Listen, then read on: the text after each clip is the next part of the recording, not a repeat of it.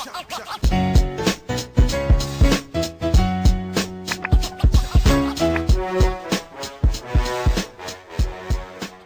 to another episode of the Hoop Talk podcast by fans for fans. I'm Ryan. There's my guy Jalen. What's up, everybody?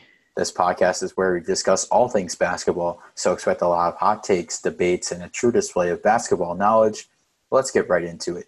Our topic today is our WNBA semifinal predictions.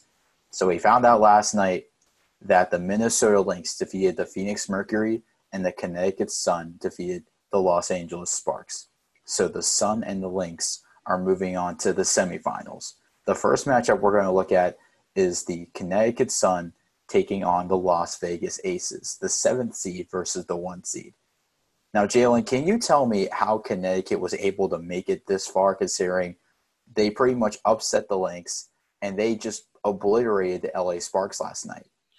So I think the I think the easiest way to say it is like I mentioned in the last episode, it's the defense. That is what's carried them throughout the regular season after their bad start, their their struggling start to the season coming into the the wobble, the women's bubble and everything like that.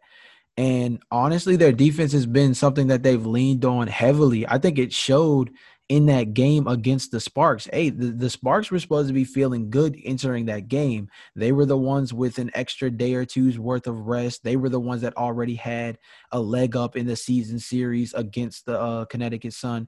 They were the ones that had something to prove coming off of last postseason where they were eliminated by the by Connecticut in the semifinal round. This was their chance to get back to the semifinal round and right the wrongs of last year.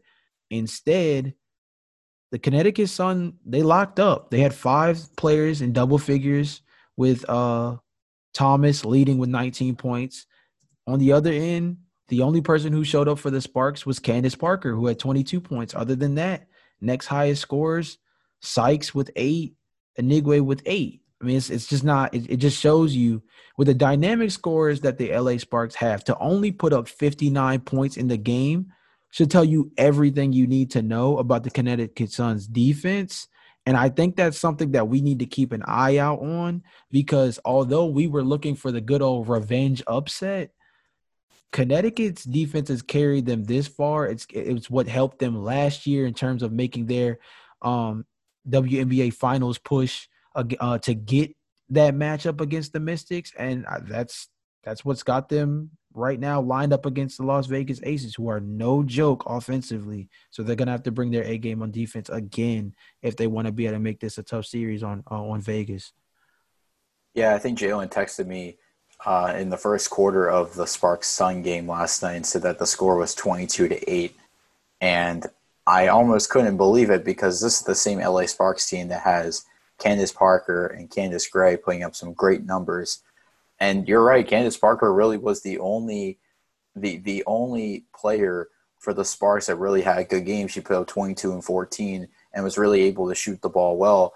And no one else on the Sparks really could shoot the ball well. And I give all the credit in the world to Connecticut's defense. But moving to the series now for Connecticut, the Sun against the the Aces. I'm going to say this about both series we covered today. I don't think any of these series are going to be sweeps. Um, I think specifically with the Sun and the Aces, these two teams have won some crucial games down the stretch of the season and into the playoffs. The Aces in the season defeated the Seattle Storm and the LA Sparks, the two and the three seeds, in the regular season to clinch the one seed. And then the Connecticut Sun in the playoffs and carrying the momentum for the regular season they go into the playoffs to go and beat the Sky and obliterate the Sparks. DeWanna Bonner in this game against the Sparks put up another double double. And Alyssa Thomas, you mentioned, led the scoring with 19 points. Brionna Jones also had a great game. I think the problem with Connecticut, though, is that they're now going up against the newly crowned MVP of the league, A'ja Wilson, who's averaging 20 points and eight and a half rebounds in the, eight and a half rebounds a game. I would say the Aces are coming in with the most momentum, considering that they have they had a couple days rest to get everybody healthy. And I hate to doubt the Sun again, But I think in the series, I'm going to have to go with the Aces. And honestly, I have to agree with you. Like you said beforehand, it's kind of dangerous counting the Suns out, considering that their their defense is elite and it's what's kept them, you know, pushing forward to make this postseason push as it was. But I think the the key phrase that you made was maintain momentum. Um, the Aces come in on a six game winning streak coming into this postseason with extra rest. The question will be whether or not that rest slows down the momentum that they were gaining. A'ja Wilson was she was an absolute beast down to the point where their last regular season game, as you mentioned, was against the Seattle Storm, where she had 23 points, along with Hamby, who also had 23 points to close that game out 86 to 84. And that's that's a pretty pretty big win for them, a cloud nine esque win to clinch the one seed with a with a victory like that. The question will be whether or not that layoff will hurt them. I take I'm going to take the Aces in this series because in a best of 5 series they have the talent to close out the series. I think with Connecticut, they play with a certain type of heart and a certain type of urgency that in a single elimination game, you cannot count them out because they're dangerous enough to be able to not only strike first, but finish early. And that's what we saw in the game the other day. I think in a series against the Aces, where they have supreme scores across the belt with someone like you said who is up for MVP in A'ja Wilson being a dangerous threat down low for them.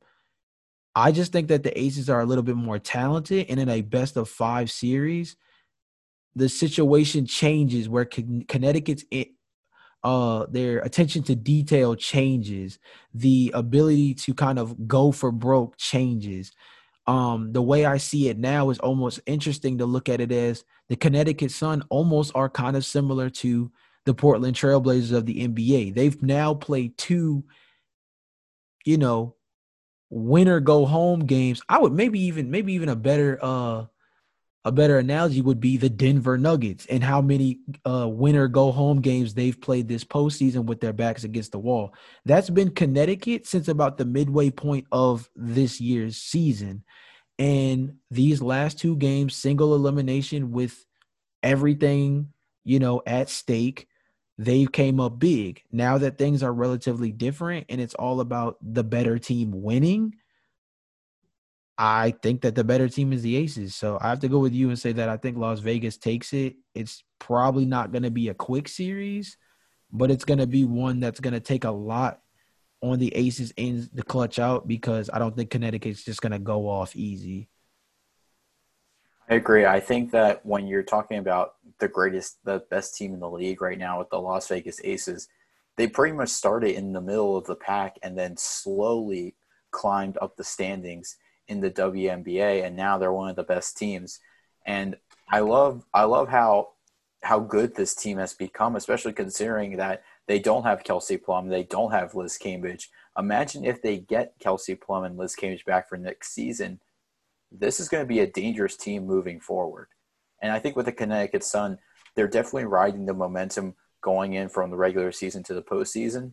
I think it's just going to be a matter of how do you do it in a best of five series. Moving on now to the other series, the other playoff series going on, the Minnesota Lynx and the Seattle Storm. Minnesota, like I mentioned earlier, defeated Phoenix in a close game, and Sylvia Fowles made her return last night for Minnesota. So, Jalen, I got to ask, considering that Sylvia Fowles is now back for Minnesota, what are, what are their chances against Seattle? Um, I have to be honest. I don't think this is gonna be good for them at all because they had Sylvia Fowles in their first matchup against the Seattle Storm, and she had 15 points. Good performance on her, but they lost 90 to 66 in that matchup. That was their first matchup that they had. Later on in the season, they played again, and it was um actually earlier this month once again in a situation where um the circumstances were relatively tight. Fowles didn't play in the game, but the score I don't think would have changed significantly nonetheless. The score was 103 to 88. Basically, the Seattle Storm not only have the Lynx's number, but it almost doesn't even look close. Breanna Stewart had 18 points in both of those games, and we both know she can do more damage than that when the bright lights come on. So the fact that she only performed to that extent in two regular season matchups against the Lynx and their teams, they they were able to blow out the Lynx in both matchups by at least 20 points. I think that the Lynx are in trouble because basically, with or without Fowles, the Seattle Storm have been able to not only hold them off, but completely manhandle them. So they should be concerned, extremely concerned, actually. It's kind of crazy that last night um, Minnesota only played w- with seven players, mm-hmm. and they defeated Phoenix, who, yeah, they definitely did not have their full roster at hand, but I just I wasn't expecting Phoenix to to really not show up in certain cases. Skylar Diggins Smith only had eight points. Shey Peddy-Gang, the star, only had three points. Um, Diana Taurasi put up a great performance, but I just I just think I would have kind of expected a little more contribution in the playoffs from Skylar Diggins Smith. Um, but Minnesota, I definitely have to credit them because they knew who to who to guard. They pretty much held Peddy to three points, and they did a great def- and they they played some great defense in the series in the uh, in the game last night. Um, and I think it's going to be interesting going forward to see how they do against a juggernaut like Seattle, who has Breanna Stewart, who we've we've praised on this show as WNBA's version of Kevin Durant, Jewell Loyd, who's a great guard, Sue Bird, who's a legend in the WNBA. I think there's going to be there's a lot of different different components to this Seattle team that makes it that makes them really deadly in the playoffs. Um, I don't think I was really concerned when they lost to the Aces and they still end up still ended up uh, grabbing the two seed. I think Seattle definitely takes this series. Um, I definitely have to have to wonder how how well Crystal Dangerfield is going to play in this series. You know, she had she had a pretty good game last night, and she just won Rookie of the Year as well. Um, Sylvia Fowles as well. How well is she going to play? throughout this series. I do think that it somewhat favors Minnesota that it's a best of five series instead of it being single elimination. But I think my my gut feeling is that Seattle definitely takes this series, and it makes for an interesting matchup if they play the Las Vegas Aces. Yeah, I mean, honestly, you know, we've learned from the NBA that we don't want to count out the underdogs in a series in terms of being able to storm back. The Nuggets have proved us completely wrong in that aspect, not once, but now twice in these in this postseason alone. So it's one of those things where we need to keep an eye on the Connecticut Sun and the Lynx because they do both have upset potential. It's just that genuinely, I believe that the Storm, in particular, taking on the Lynx, is just a more well-rounded, more talented team that's a lot more dangerous and over the course of a series where you already have the psychological edge to a certain extent against a team that you've basically dominated so far this year honestly i think that this would be one of the series where i think the lynx wish they could get it in a single game because in single game all you have to do is be greater than that team for one night and I think that would be something that could favor them. But when you have to take on this team between three and five times in order to close out the series, I just don't think that they have the kind of firepower to hang. So, I mean, in terms of them facing off um, against each other, a- along with the Aces taking on um, Connecticut, I really just think that I think we're we're due for some heavy hitters come finals time because although upset alert is something that we love to keep our eyes on, the big titans in the WNBA right now look extremely dangerous, look very poised, and if their rest helps rather than hurts, then they're two teams that I don't think anybody would want to see this year, next year, moving forward because they only are building momentum pretty much. So that's a good transition to our question of the day for our fans. Which matchup do you see as the most interesting semifinal matchup? Do you uh, do you see the um, the Lynx and the Storm as the most interesting matchup, or you do you, or do you see the Sun and the Aces as the most interesting matchup? This has been a great episode today on the Hoop Talk podcast. Of course, Make sure when you subscribe to us on Apple, you rate us five stars.